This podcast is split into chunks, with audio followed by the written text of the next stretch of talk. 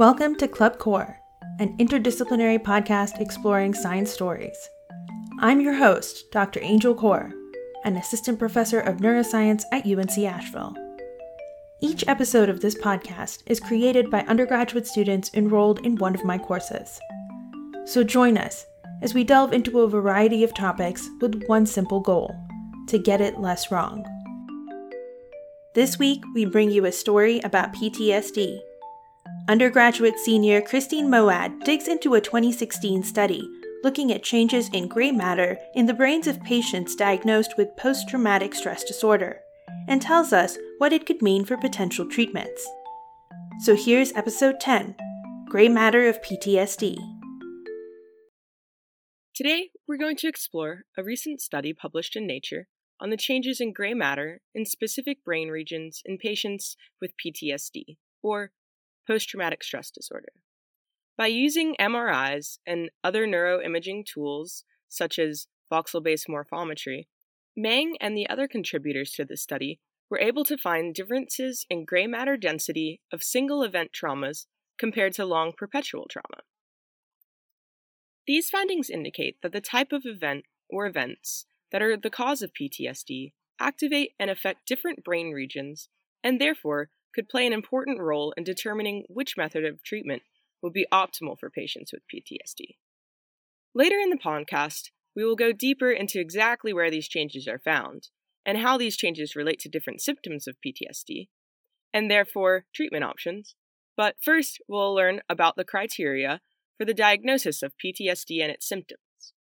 Following that, we will examine the functions of the brain regions and pathways that play a large role in the symptoms of PTSD and connect these findings to the study of Meng's. From there, we will then go over treatment methods and what our findings may mean for the future. What comes to mind when you think about PTSD? For many people, it's war veterans, flashbacks, or maybe uncontrolled outbursts of anger. And while all these are correct and are symptoms of PTSD, there are only parts of this whole complex disorder. PTSD is the only mental illness with a known cause. Our paper defines this cause as an event that threatens one's physical integrity or that of others. PTSD was just recently changed from being classified as an anxiety disorder to a trauma and stressor related disorder. A whole new chapter just added to the DSM 5. Criteria for diagnosis of PTSD and all other mental disorders are outlined in the DSM 5. For PTSD, the first and main criteria for diagnosis is exposure to a traumatic event. Traumatic events are defined to include actual or threatened death, serious injury, or sexual violence. People must be exposed to trauma in at least one of four ways. Either 1. Directly experiencing the trauma, 2. Witnessing the trauma in person, 3. Learning of the traumatic event or events happening to a family member or close friend, or 4 experiencing repeated or extreme exposure to aversive details of the traumatic event. PTSD patients must also show at least one symptom of each of the following categories intrusion, avoidance, negative alterations in cognition and mood, and alterations in arousal and reactivity. Symptoms of intrusion include recurrent intrusive memories, recurrent dreams, dissociative reactions such as flashbacks, and intense or prolonged reactions to triggers. Symptoms of avoidance include avoiding memories or reminders such as people, situations, or objects. Negative alterations in cognition and mood include the inability to remember details of the traumatic event, having exaggerated negative beliefs about oneself, others, or the world, blaming oneself or others for the traumatic event, and also the inability to experience positive emotions. Alterations in arousal are defined by hypervigilance, angry outbursts, self harming behavior, an exaggerated startle response, difficulty concentrating, and sleep disturbances. These symptoms must persist for at least one month after the traumatic event or events and cause significant impairment in life functioning. It is important to note that not everybody who experiences a traumatic event will develop PTSD. In fact, only 20% of trauma exposed people will develop PTSD. That being said, there are certain factors that increase likelihood of PTSD development, one of which is the type of trauma. It has been found that sexual abuse causes a higher rate of PTSD than other traumas. This is why, in the study we're investigating today, trauma specific alterations in gray matter were explored, and differences, which we'll go into later, were found. Experiencing multiple traumatic events also increases likelihood of developing PTSD, and is why our study looks at the differences in brain structures in single incident versus prolonged trauma. Now that we've defined the criteria for PTSD diagnosis, it's time to dive into the neurobiology of PTSD and discuss the brain structure and circuits involved. So, what, to our knowledge, happens to the brain of somebody with PTSD? Well, as you probably recall, at least one traumatic event must occur in order for PTSD to be developed. This traumatic event enacts the human stress response, a natural system that, because of the experienced traumatic event, becomes overactive in people who suffer from PTSD. In the study we're looking at today, most changes in gray matter are found to be in the prefrontal limbic striatal system. This system includes the anterior cingulate cortex, or the ACC, the medial prefrontal cortex, the MPFC, the striatum, insula, amygdala, and hippocampus.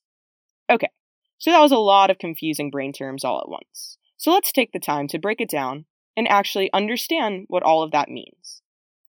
First off, our study looks at changes in gray matter. There are two types of matter in the brain gray and white.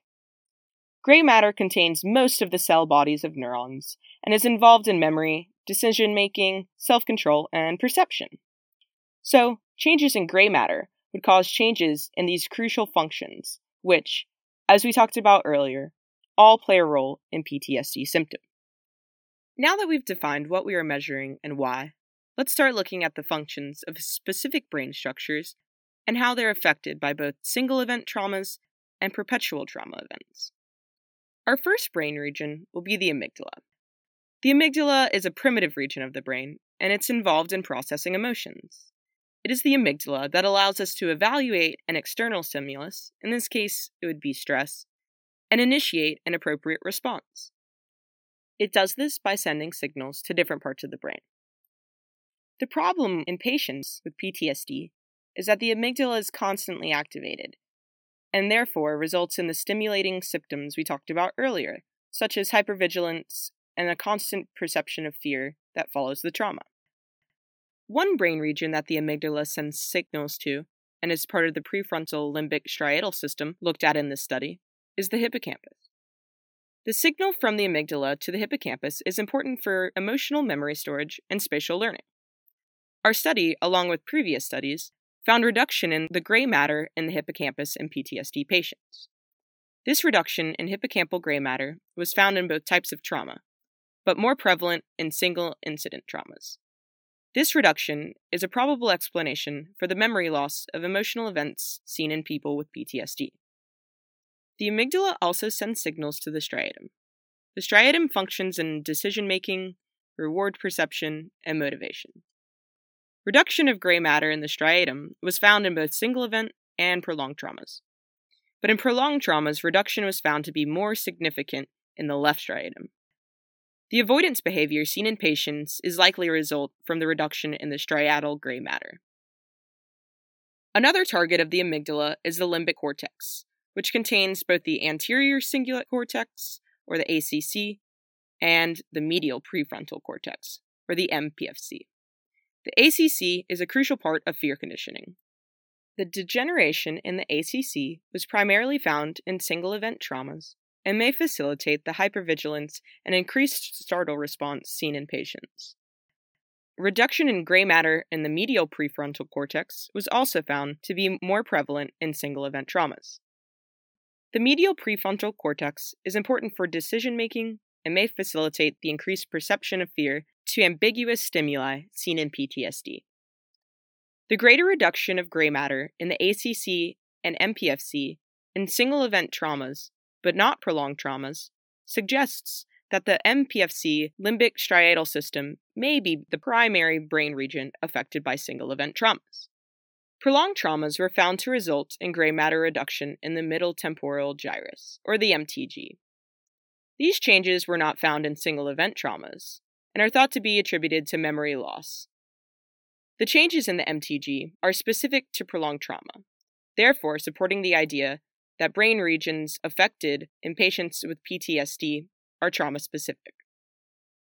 Differences in gray matter alterations in single event traumas compared to gray matter alterations in those with prolonged traumas may give us insight on more specific and better treatment options for those suffering with PTSD. For example, designing drugs that act on specific brain regions affected.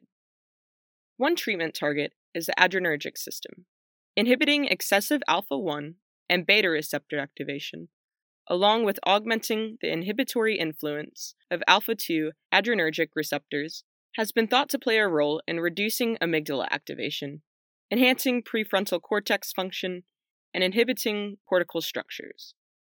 If we could adapt medicine to specifically target receptors that are found to be involved in brain regions related to single event trauma or prolonged trauma, then we could possibly see more effective outcomes.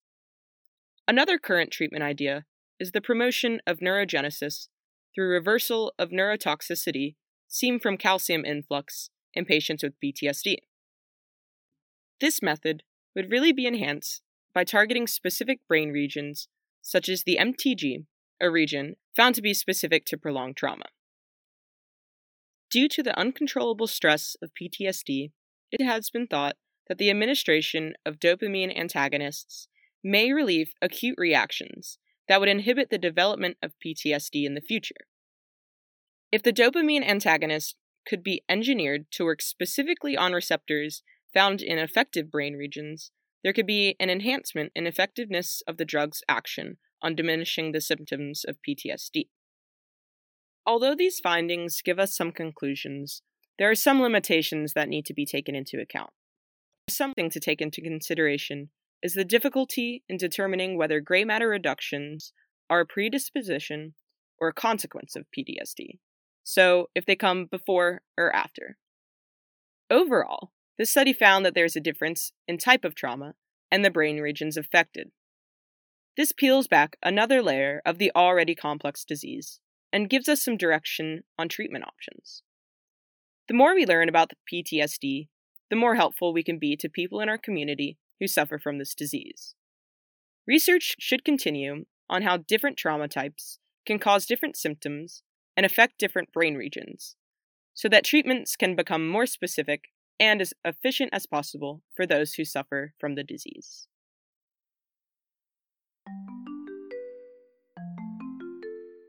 Club Core is produced by a multidisciplinary team of students at UNC Asheville.